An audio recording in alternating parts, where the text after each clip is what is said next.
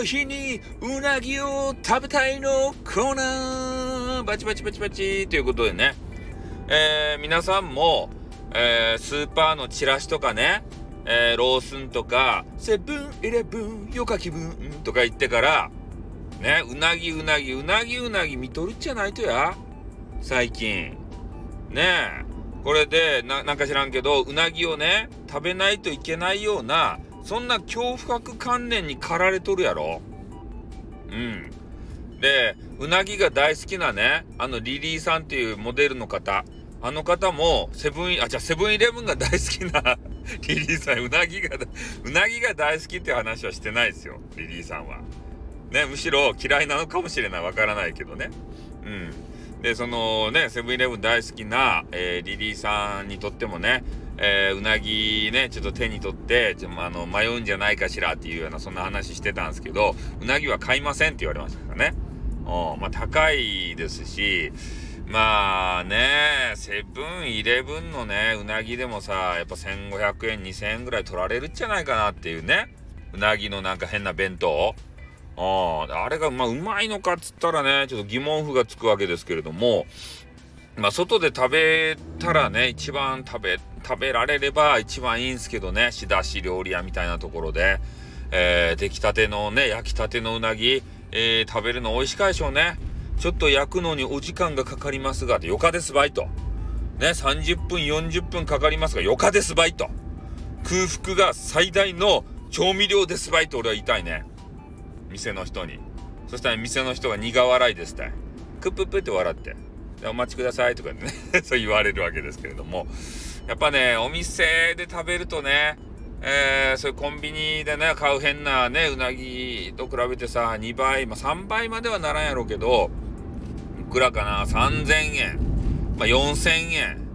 ねぐらい、5000円はいかんだろうな、ぐらいは取られるというわけでございますよね。でこれ一人もんやったらいいけれども、家族がね多いとその人数かけその人数になりますからね。しかも食べ盛りのキッズとかがさおったら大変なことですよね。これいっぱいいっぱいじゃ足りんですばいとか言われて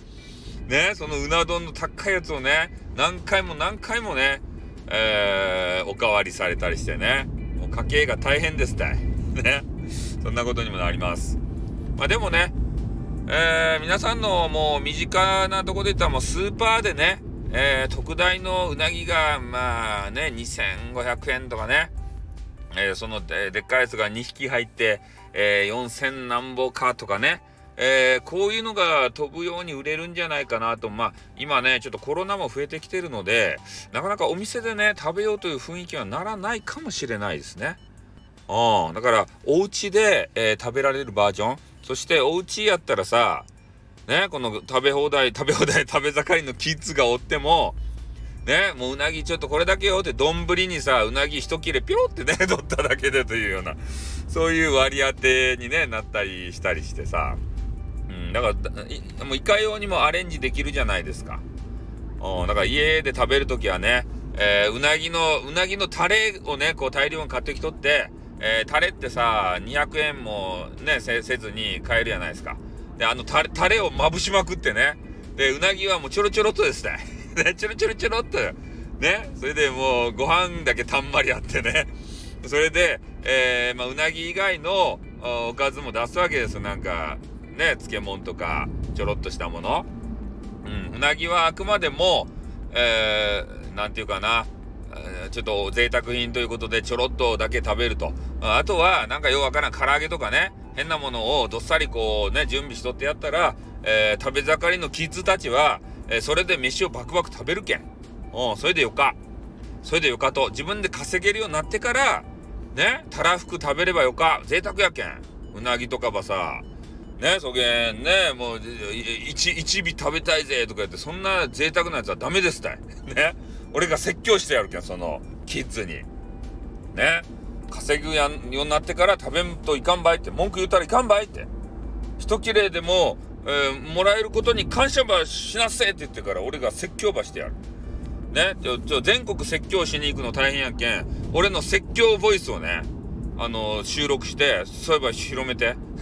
それでよかろう、ね、大変やけん全国行脚するのね。まあそんなわけでございまして、明日ですかね、7月の23日か、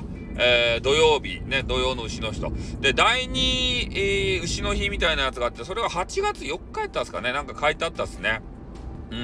2回丑の日があるみたいなんですよ。で、まあこれもねちょろっと朝の放送で言ったんですけど、まあうなぎ、朝でやったかな、昨日やったかな、うなぎというのがですね、なんていうかな、昔の何時代、平賀源内がおる時代は何時代、江戸時代か何時代か知らんけど、平賀源内っていうね、エレキテル大好きボーイがおったわけですよ、ね、頭がいい人が。でその人がおって、で町の人がね、このなんていうかな、夏のうなぎって本当はね、なんかあんまよろしくないっていう話を、痩せ細ってどうのこうのみたいな話聞いたことあるんですけど、でそのうなぎがですね、こう夏暑いのもあったのかな、うなぎがなかなか売れんと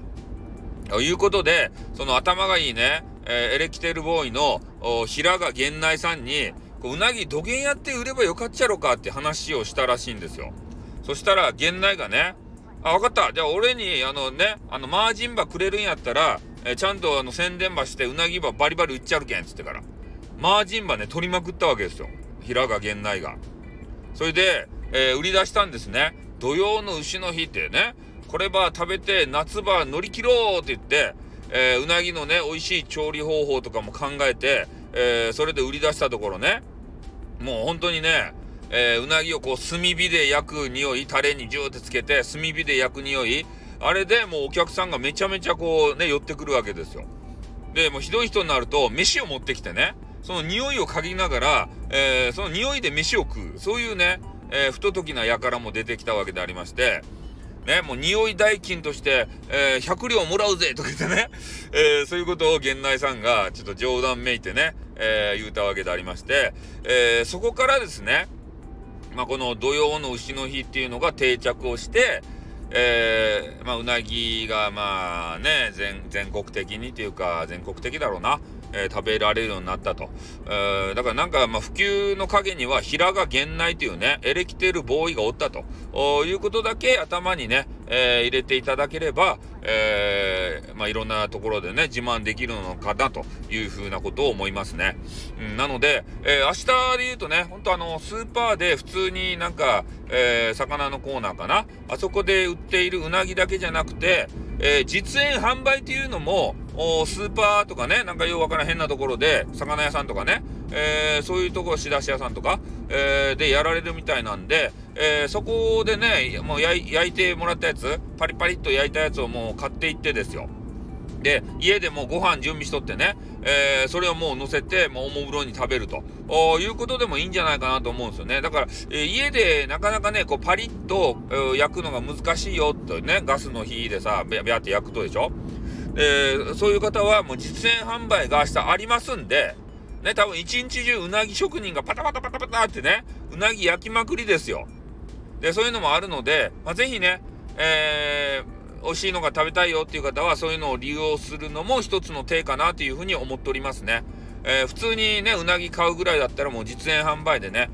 きちんと焼いてくれたやつを、炭火で焼いてもらったやつをですね、食べた方が絶対美味しいなっていうふうには俺は思いますね。だからまあね、コロナも広まってきているわけですけれども、うなぎ、美味しいうなぎでも食べてですね、ちょっと精力をつけて、つくかどうか知らんけれどもね、科学的根拠はよくわからんけれども、それで夏をですね、